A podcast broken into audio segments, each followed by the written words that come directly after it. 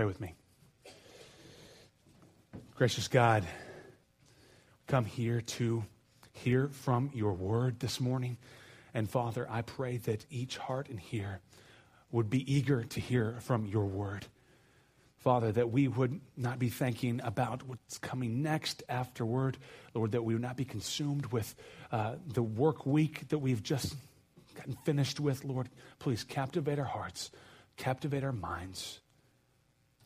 Lord, I pray that we would worship you, that I would worship you by your grace as I preach, and that the congregation that is here would worship you as they listen and engage as we listen and as I preach, Father God, be glorified. May you do everything here today, changing hearts, changing lives for your glory because you are worthy, God, because of who you are and because of what you've done through Christ for us. And it is in Jesus' name we pray. Amen.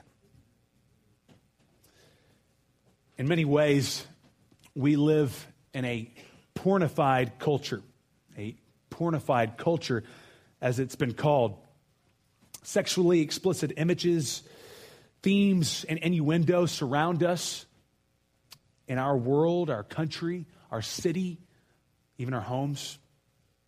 In fact, it's so familiar to our lives that on many fronts it's less shocking, and we have learned to accept it. We see it on television and we see it on the movie screen, but we also see it in advertisements, whether on billboards, in newspapers, or on the banners across the top of our computer screens as we're checking our email or Facebook.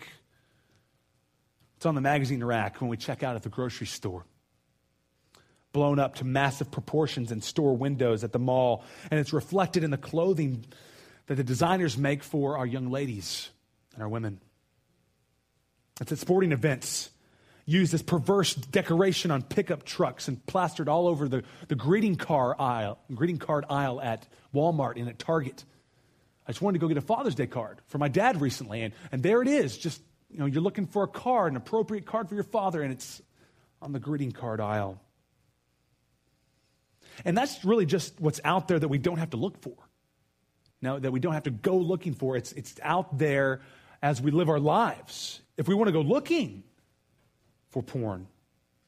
You can access it at a much deeper level in all of its wickedness with a few clicks of the mouse.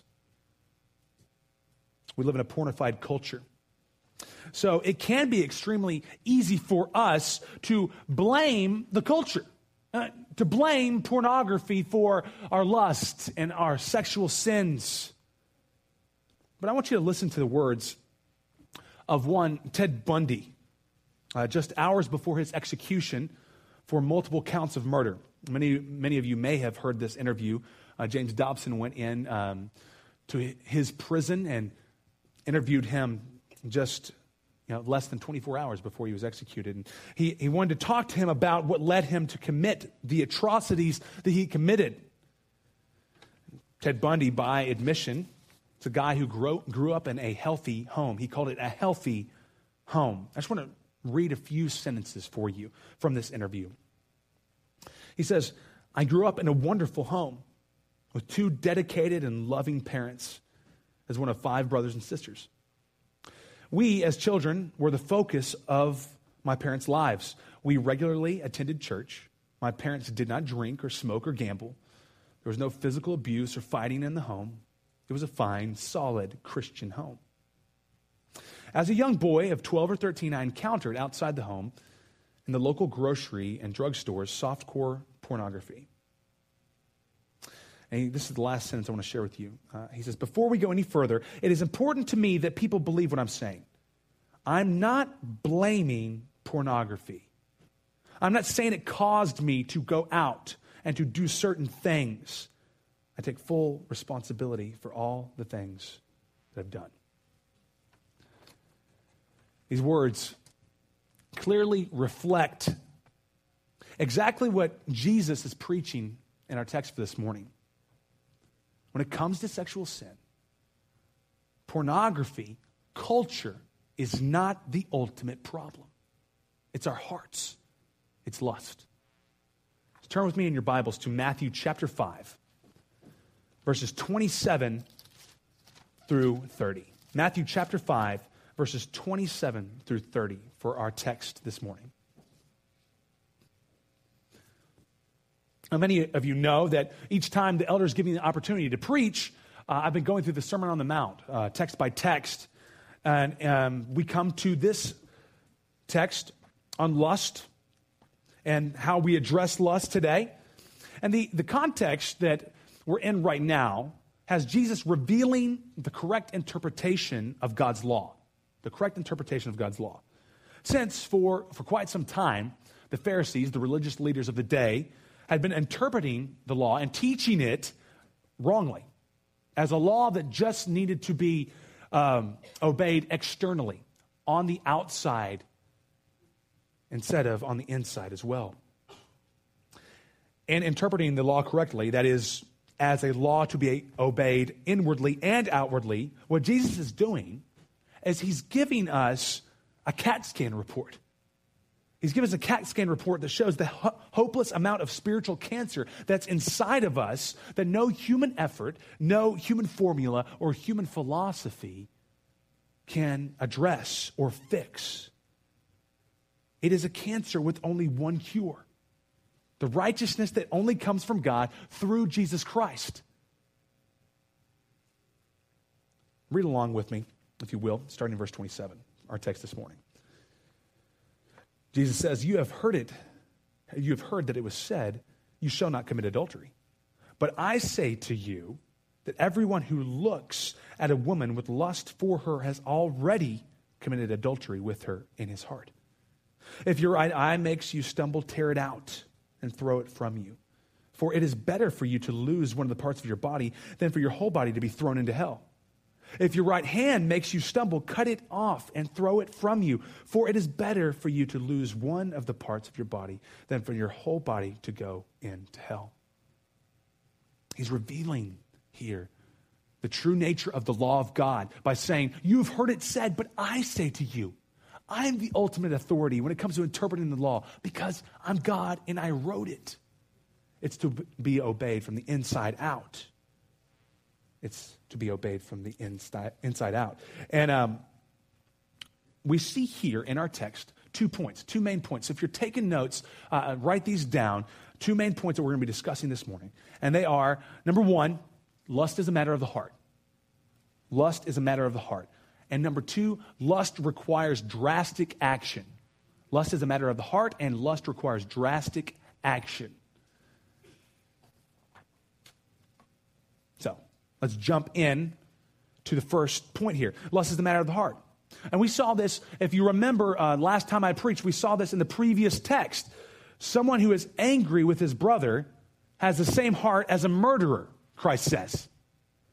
In the same way, someone who looks at another person lustfully, well, that person has the same heart as an adulterer, according to Jesus. And you know, as good evangelical Christians, adultery is one of those sins that we have put in a category over here of the bad sins, the, the big sins, if you will.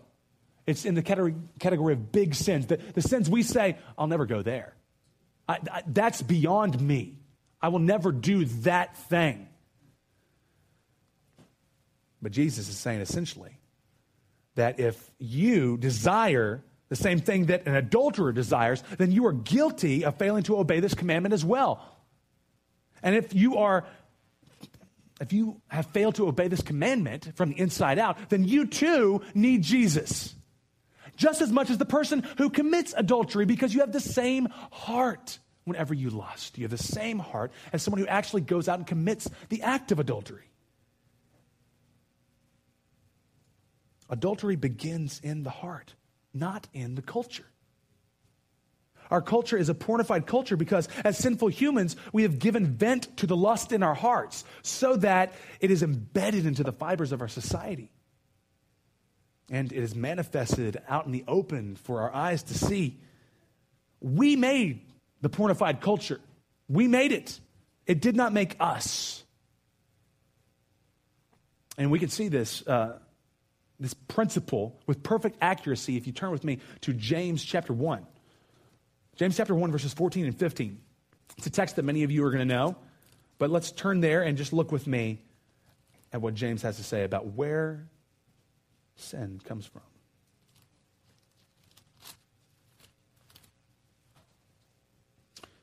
James writes, starting in verse 14, but each one is tempted when he is carried away and enticed by his own lust.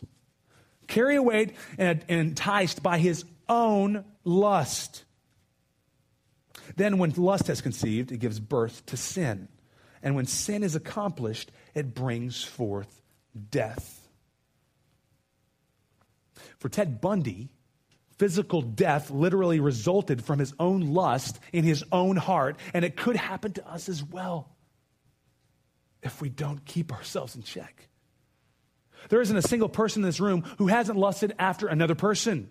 So we all have broken this commandment. Therefore, we cannot bring ourselves to God in perfect purity. We can't. That's, that ship has sailed. We cannot bring ourselves to God in perfect purity, which is what He requires. which is why Jesus, in revealing the true nature of the law, is laying us bare.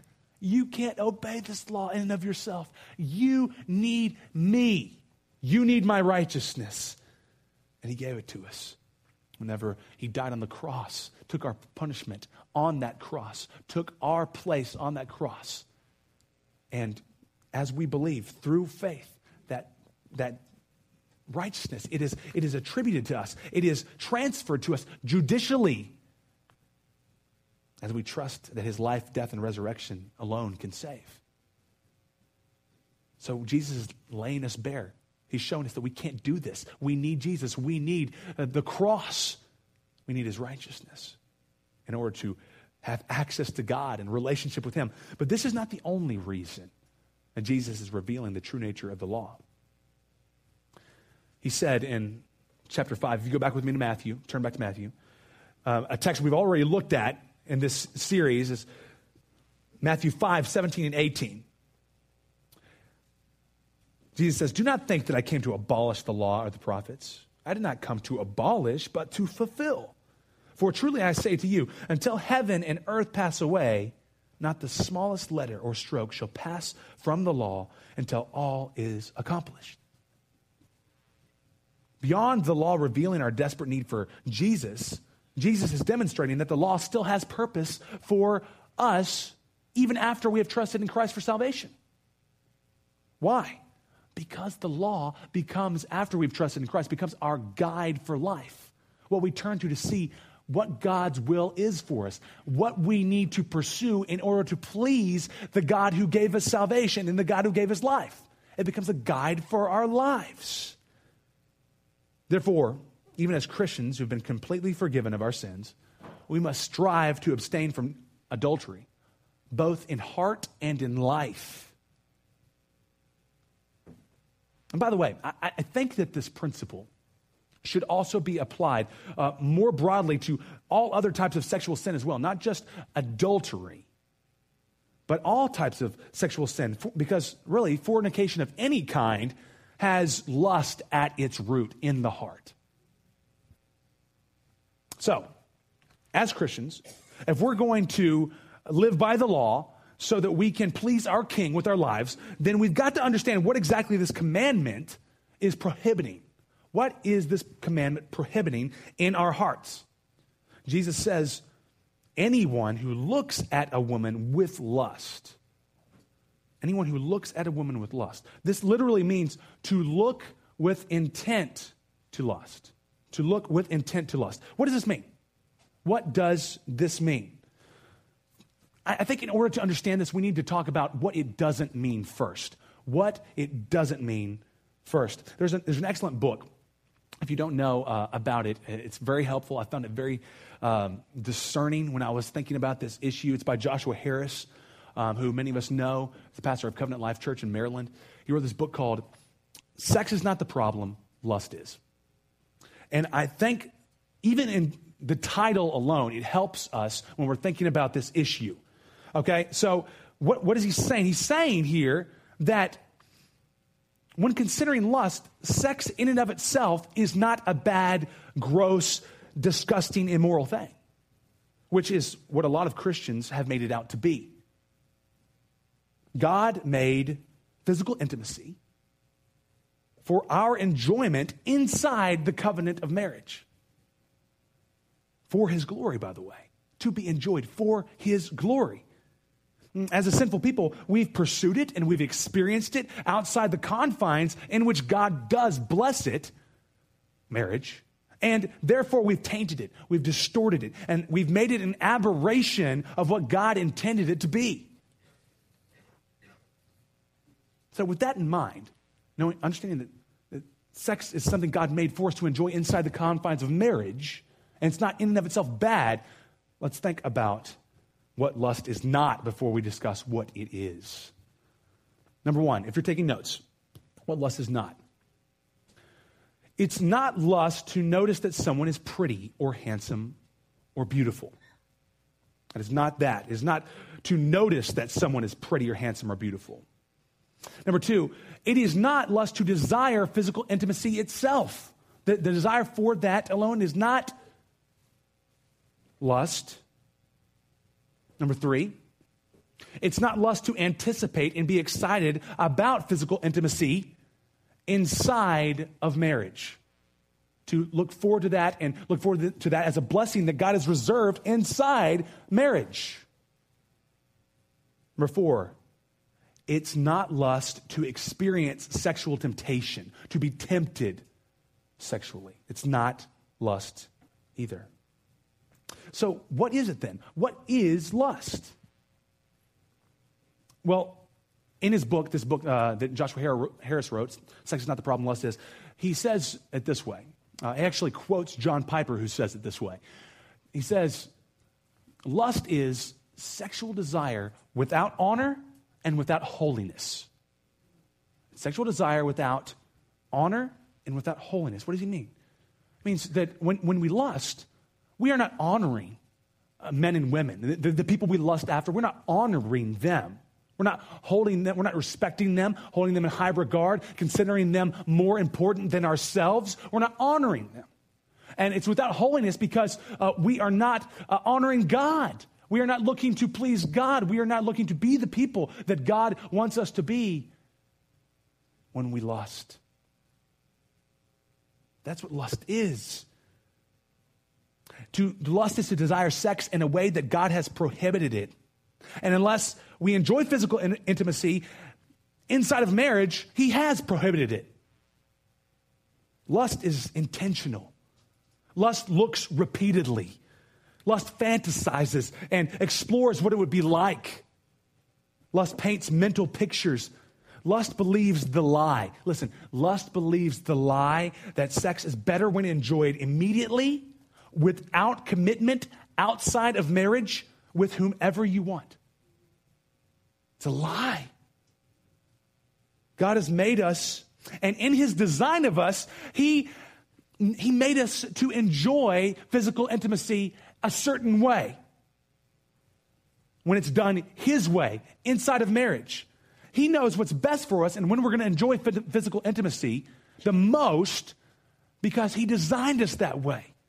He said, you, You're going to enjoy it in marriage. I know I made you to enjoy it the most in marriage. And every time we enjoy it someplace else in our hearts, as we act it out, then we are, it's just a distortion, an aberration, an empty, a, a thing that's really void of true and lasting joy. Now, I have a friend. In order to explain this a little um, uh, more helpfully, I have a friend who builds computers. Builds computers. Let's say he builds me one. He builds me a computer, and in building me a, a computer, he gives me an instruction manual and a maintenance manual. Why did he give this instruction manual to me? Because as the one who built the computer, he knows it intimately, right? He understands the inner workings of the machine because he chose each part specifically and he put each part in its specific place. So, I start looking through the manual in order to get everything hooked up and, and get it started. And I get frustrated because it's like 50 pages long. And so I just chuck it out the window and start doing things my own way. Okay, we, who's ever done that in this room? Okay? Yeah. So I chuck out the window. I was like, I just want to get on and check my email. That's all I want to do, and, and, he's making it difficult for me. So I start, you know, plugging in wires into, into holes that fit, and turn it on. It magically turns on, and everything kind of goes well at first. But then the computer starts running slowly, and I can't get certain programs to open up, right? So what do I do? I'm like, well, you know, my neighbor, he's got a computer too. And he's always talking about what a computer geek he is. I bet he knows. I bet he knows what I need to do. So you call up your neighbor.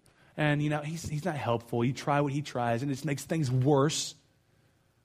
And so you get frustrated again, and you, you, know, you want to take a, a Louisville slugger to the computer screen, and then you remember the instruction manual. My friend who made the computer gave me the instruction manual. And so you go back and do, or I go back and do what I should have done in the first place which is start with page one and move to the end, to page 50. So I can get the computer hooked up right, so it runs the way it should be running. And so I can have the most pleasurable computing experience possible. Yes, it may be more time consuming to go through each man, go each uh, go through the manual page by page. It's more time consuming. Maybe it's uh, not ideal in terms of the immediacy but the maker of the computer knows it best, and it will be worth it in the end. Don't we do the same thing? Sex. God's way seems too long. God's way seems too frustrating. So we do what we want. And we end up getting burned. And then when we need comfort or consolation, we turn to the world, which perpetuates the problem. If we would just trust that God is a loving father who always gives good gifts to his children. And because he has designed us, he knows when and under what circumstances we will get the most joy out of physical intimacy. Then we will be extremely blessed. Extremely blessed when we get to enjoy sex is a gift on his terms. We need to commit, church, to sticking to the manual sticking to the instruction manual written by the one who created us and, as a matter of fact, created physical intimacy. Now, men, we know that temptation in this area most often comes with sight, visual stimuli, right? And advertising agencies know this, which is why we're bombarded constantly with images everywhere that are meant to awaken lust inside of us. You know, I dare say for most men, this is a daily battle. It's a daily thing that we have to struggle with. And at times, the battle is fierce. For many men, however, lust isn't a battle at all because they just give into it. And it's not a struggle. For many men, the battle was left behind a long time ago. Lust has destroyed innumerable families and left innumerable men empty, miserable, and chasing after the wind. But we too often reserve the issue of lust as a sin for men only, okay? Uh, when it's something that women need to address in their hearts as well. And so uh, I want this to be directed at both males and females. And so let me just talk briefly about some of the things that may um, awaken lust in a woman's heart. If we look to the culture, we can see these kind of things that um, are meant to appeal to a woman's lust. It's called by some emotional pornography. Emotional por- pornography. So let me read a description of what I'm talking about from an article I read recently. Uh, the, uh, the article is called The Dangers of Emotional Pornography. Says this Just as there is sexual excitement surrounding the mystery and allure of what flesh might be seen in a movie known for its racy reputation, so too are we drawn in with an anticipation for the emotional and physical high of a romance film. As a result, we're taught to crave the moment of romantic ecstasy or to live for the wedding day. We're raised to think that these are the real stories of love and relationship, and we're confused when they are so far are few and far between. And then we aren't sustained by them. So we turn back to that which led us to believe in this fantasy all along. And we're left with an old woman sitting alone in her love seat in front of the television watching her stories. Kids eventually understand that, pimp, that pumpkins don't turn to glass carriages and fairy godmothers don't grant wishes. But many girls never grow out of the idea that one day they will be rescued from reality by some magic and fictitious prince. It's the idea of the soulmate, right? Or the ideal man who is every single thing you want. Or it's the kind of romance that you see in Romeo and Juliet where, where the two characters cannot live without each other.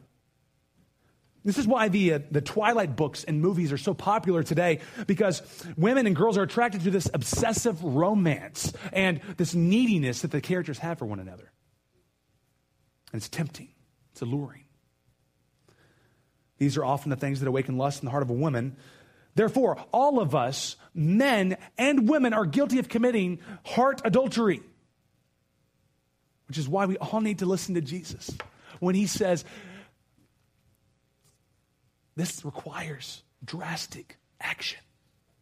It requires drastic action. Lust needs to be addressed radically. So let's turn to number two, our second point this morning. Lust requires drastic, drastic action. In response to the lust in our hearts, Jesus tells us to pluck out our eye, our right eye, and cut off our right hand and throw them away. Why?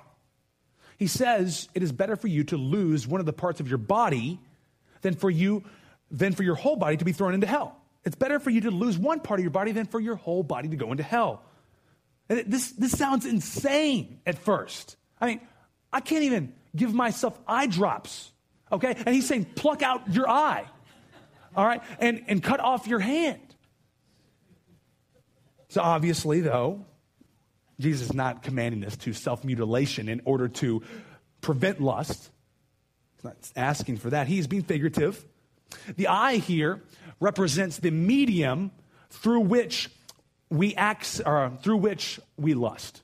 The eye is the medium through which we lust, okay? And the hand represents uh, all the actions of lust that are played out. And the fact that Jesus is speaking of the right eye and the right hand is also pertinent because it was the belief in that culture that the right side was more important than the left side. So, what Jesus is saying here, um, because the right eye and the right hand were to be cherished, he's saying essentially that if there's something in your life that is influencing you towards lust, it's helping you lust, if you will, then get rid of it no matter how valuable or important it may be to you, if it is helping you and encouraging you to lust, cut it off. Throw it away from yourself. It's not worth it. Get rid of it.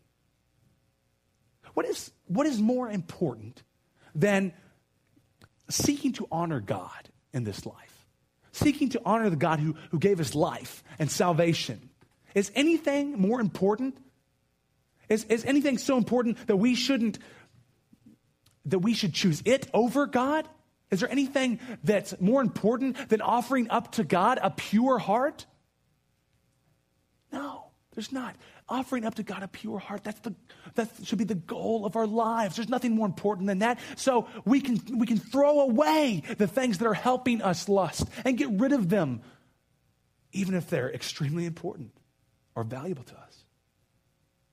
So let's do some self evaluation here. We need to radically cut off the things in our lives that are encouraging us to lust. So, it's time for you to ask yourself some questions, okay? Not out loud, but to yourself. What things help you to lust? What things help to awaken lust in your heart? What things do you need to cut off and throw away from your life? Now, please realize, I'm not saying that you need to, to cut yourself off from society, that you need to go, you know, bunk up with the, the monks at the monastery. I'm not saying that, okay? Because we're called to mission. We're called to obey the Great Commission, to the, we're, we're to go to the lost, make disciples, teach them to obey all that Jesus commanded. Understand that. Um, but what I'm saying is, while we're complaining about how hard it is to swim? All the while, we've got a cinder block tied to our legs. And the, the stupid thing is that we tied the cinder block on our legs. And we're the ones who got in the pool with it on. We made the choices. We put the cinder block there. And we got in the pool with the cinder block on us. We made the choices. There are things in our lives that are helping us sin that we put there. And we can take them off. We can get rid of them. If we put them there, we can get rid of them by God's grace. So, where are your cinder blocks? Is my question. Are they the movies or television shows you watch? Are there characters or themes in those shows that fuel your lust? And you know, maybe you say, well, you know, my entertainment's really not a problem. I do a good job of keeping that in check. The things I see, I don't really struggle with those things. Um, but l- let me give you a warning, especially to guys. You may not have a problem during the day. You know, you watch a show, you watch a movie, you know, there's something on the computer you, you watch, and it's not a big deal for you. You don't really struggle with that. But what tends to happen is the things that we put in our minds and things we put in our hearts during the day come out in our dreams. Okay? And that can be something that helps us lust as well. Because, you know, we're not awake and alert whenever we're, we're dreaming. We're, you know, things are playing out in our minds, and we're not, we're not, uh, we don't have this spiritual awareness that we do when we're awake. So be careful there, too. Be careful of what you put in your mind and in your heart. If it's helping you lust, cut it off. Where are your cinder blocks? Are they the places you go? I, I, you know, I realize that we need to be out in the world, sharing the gospel. We need to be on mission to the city. But are there places you go that are not necessary? Okay? Places you go where you consistently encounter uh, lustful images or lustful themes. And you don't have to be there. It's a choice of yours. Cut it off, get rid of it. Are the cinder blocks in your life the people you choose to surround yourself with? Now, the, the friends, the acquaintances. Are your cinder blocks the websites you check regularly? The internet, you know, the internet is so much a part of our lives. It's so uh, a part of our culture now that it's so easy to justify being on the internet way too long because it's, it's part of how we communicate. It's how we do what we do in this society. And here's the kicker, though, when we're on the internet you don't have to go to pornographic websites to have your lust fueled. You don't have to go there. Uh, there, there are advertisements on all your favorite sites. Ads that say things like, check out the singles in your area, or see who's searching for you. Those kind of things. And those phrases combined with an image of a person of the opposite sex is dangerous. It's dangerous. Those images often just show a woman's face, but there's a seductive look that she's posing. And that's all that it requires sometimes to arouse lust in our hearts To be careful on the internet too. Put filters on there. You know, eh, don't you don't have to check. I mean, even even Yahoo. I found out with, with, Yahoo, you don't even have to use Yahoo if there are things you see there that are arousing lust in your heart. Don't use Yahoo for email. Use um, what is it called? It's uh, the, the, Microsoft. What's the version? What's it called? Um, Outlook. Use Outlook. You don't have to see anything. It's just you know words, which would be helpful for some of us. So, what, is, what are your cinder blocks? Cut them off. Swim. What are the things in your life that are hindering you from offering God a pure heart? Cut them off, get rid of them, and replace them with something that's going to help you offer to God a pure heart. Put off and put on, right? According to Jesus, it doesn't really matter how uncomfortable losing these things may make you feel or how much pain you might feel in losing these things. He, he wants you to radically get rid of them. In order to please God in this life, in, in terms of resources, what do we need? We need God, the Father, the Holy Spirit, Jesus Christ, our Savior, and we need the Bible. Okay? We don't need anything else in order to please God. Okay? We, we, the, rest of the things we think we need, they're expendable in terms of you know our, our entertainment, the places we go, things like that. Uh, they're, they're expendable. Nothing's more important than pleasing God and offering up to Him a pure heart. And you say, so I can't enjoy things that are not essential to my purpose in life, which is pleasing God? You're saying I can't enjoy things that are non essential for me, pleasing God? No, I'm not saying that. Yeah, we can enjoy things that are non essential, okay? But not if they're encouraging sin in your life. Not if they're, they're uh, provoking you to sin consistently. No, you can't. Not according to Jesus, because sin is to be addressed radically. You know, something else to notice here is what this drastic action says about the sinfulness of sin and the need we have to guard ourselves from it. The sinfulness of sin, the evil, the wickedness of sin. If Christ is telling us to pluck out our eye and cut off our, our hand, if it encourages sin, then sin isn't some kind of spiritual zit on the outside of our souls, okay? It's not some kind of spiritual zit on the outside of our souls. It's a spiritual cancer that eats away from the inside. And that's why it requires such drastic action to address it. You don't put ointment on cancer. Okay? You don't do that because it's deadly. So you take much more drastic action. You cut it out. Requires surgery. Joseph understood this in Genesis 39. Joseph understood this. In Genesis 39, you can turn there if you want to. I'm going to be talking about a few of the points there. But in Genesis 39, Joseph is the slave of a guy named Potiphar, who has put him in charge of his entire household. Joseph is a slave. Potiphar puts him in charge of entire, his entire estate. And the text tells us that Joseph is a handsome man. And Potiphar's wife begins to seduce him. He denies her like a man of God should, but she's persistent. And so the text tells us she tried day after day to seduce him. But this is great. The text says he wouldn't even listen to her. He wouldn't even listen to her. She's persistent, she is, she's tenacious, and he would not even listen to her. But finally, one day, while he's working in the house and no one else is in the house, she gets forceful. She grabs him and demands that he go to bed with her. So, what does Joseph do?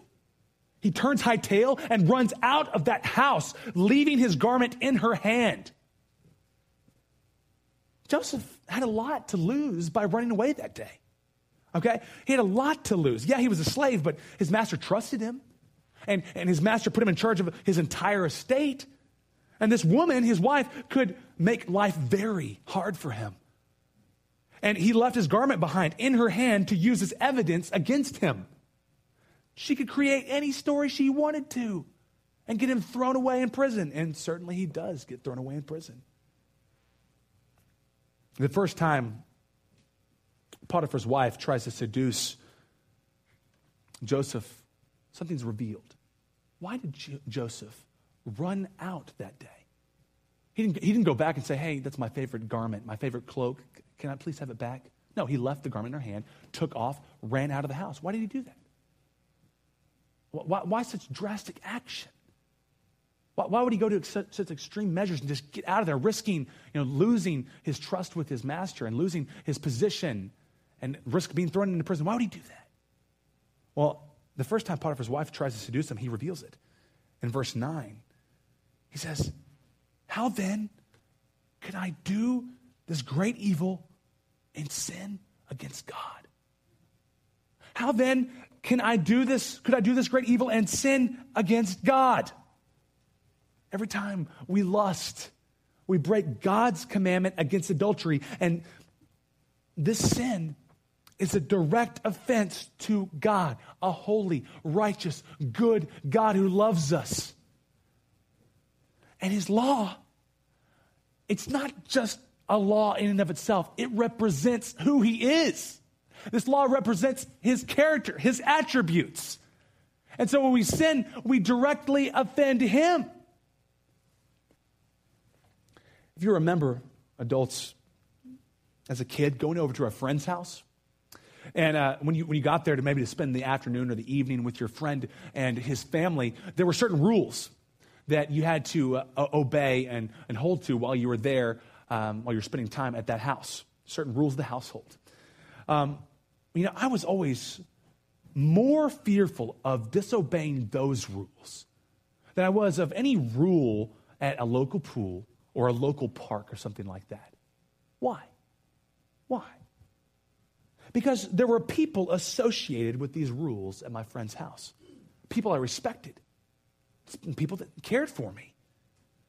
These parents came up with the rules of the household, and, and those rules represented who they were and the choices they had made for the direction of their family. The rules represented them and their choices. At the pool, you know, for me, I was like, well, there's lifeguards here, but, you know, they're enforcing these, these rules, but they didn't come up with these rules. They're just enforcing them to get a paycheck. I think about, well, there's, there's, here's the park, and there's signs at the park, but there's nobody around. But with the rules of the household, my friend, that my friend's parents had, were tied to them. They were tied to the parents, associated with them. They came up with them. They chose them specifically. And to, to break one of those rules was to offend them personally. In a similar way, but on a much greater scale, when we break God's law, we are saying to God, You aren't worthy of my honor. And I don't want to be like you. This is why sin leads to hell, like Jesus is saying here in this text. Because sin is against God, and God is holy and awesome and good and righteous, and He loves us, and He's perfect. Sin, here, this is important. Listen, sin is so bad because God is so infinitely good and awesome. Sin is so bad because God is so good, and sin is against Him personally. Because we're breaking a law that represents who he is. And there's a lot of people who's, who believe it's unthinkable that, that God would send someone to hell. I mean, for them, that, that there is anything bad enough for a human to do to merit eternal suffering and agony. It, to, they just don't get that. When people think like that, though, they are not seeing things from God's perspective. They're only seeing things from their own perspective. They will look at a person who habitually looks at porn and say, So what? No one's gotten hurt. Or they'll look at someone who habitually blows up at people out of anger and say, Give the guy a break. He's had a hard life. They can say these things because they're not directly affected each time these people sin. But God is directly affected every time everyone sins. You see that? God is directly affected every time everyone sins because we're breaking a law that He established that represents Him. And you know what? He created us, so He knows exactly what's going to bring us the most joy, and that's represented in the law. And so it's like we're slapping His hand away and saying, No, you're not right. You don't know what's good. I know what's better. You know, he's, and not only that, he's revealed this way of living where we can get the most joy out of life. He's revealed it to us on our conscience through his word. Sin is so bad because God is so good, and his law represents who he is. When we break it, it offends him deeply and severely. I hope that helps you understand why Jesus is telling us that sin leads to hell here. But in this sermon, though, Jesus is helping us. He's helping us here by pointing us toward himself for salvation and away from the path of sin, which leads to hell. He tells us in our text that it is better to lose your eye or your hand than for your whole body to be thrown into hell. What does he mean? What do you mean by this? He means that there is nothing in this life so valuable that you shouldn't chuck it out the window if it is helping you sin and leading you to hell. There's nothing so valuable. I mean, you're, he's saying, you know, your eye is important. The eye was important. The right eye especially was important. The right hand was especially important. So what things are encouraging you to sin? They're not more valuable than, well, God's glory first and foremost, but your own soul. Not more valuable than your own soul. and it being subject to torment for eternity. Even for those who believe they are saved, if they continue down the road of sin, no matter how righteous they may think that they are on the outside, they prove themselves to have never received salvation at all.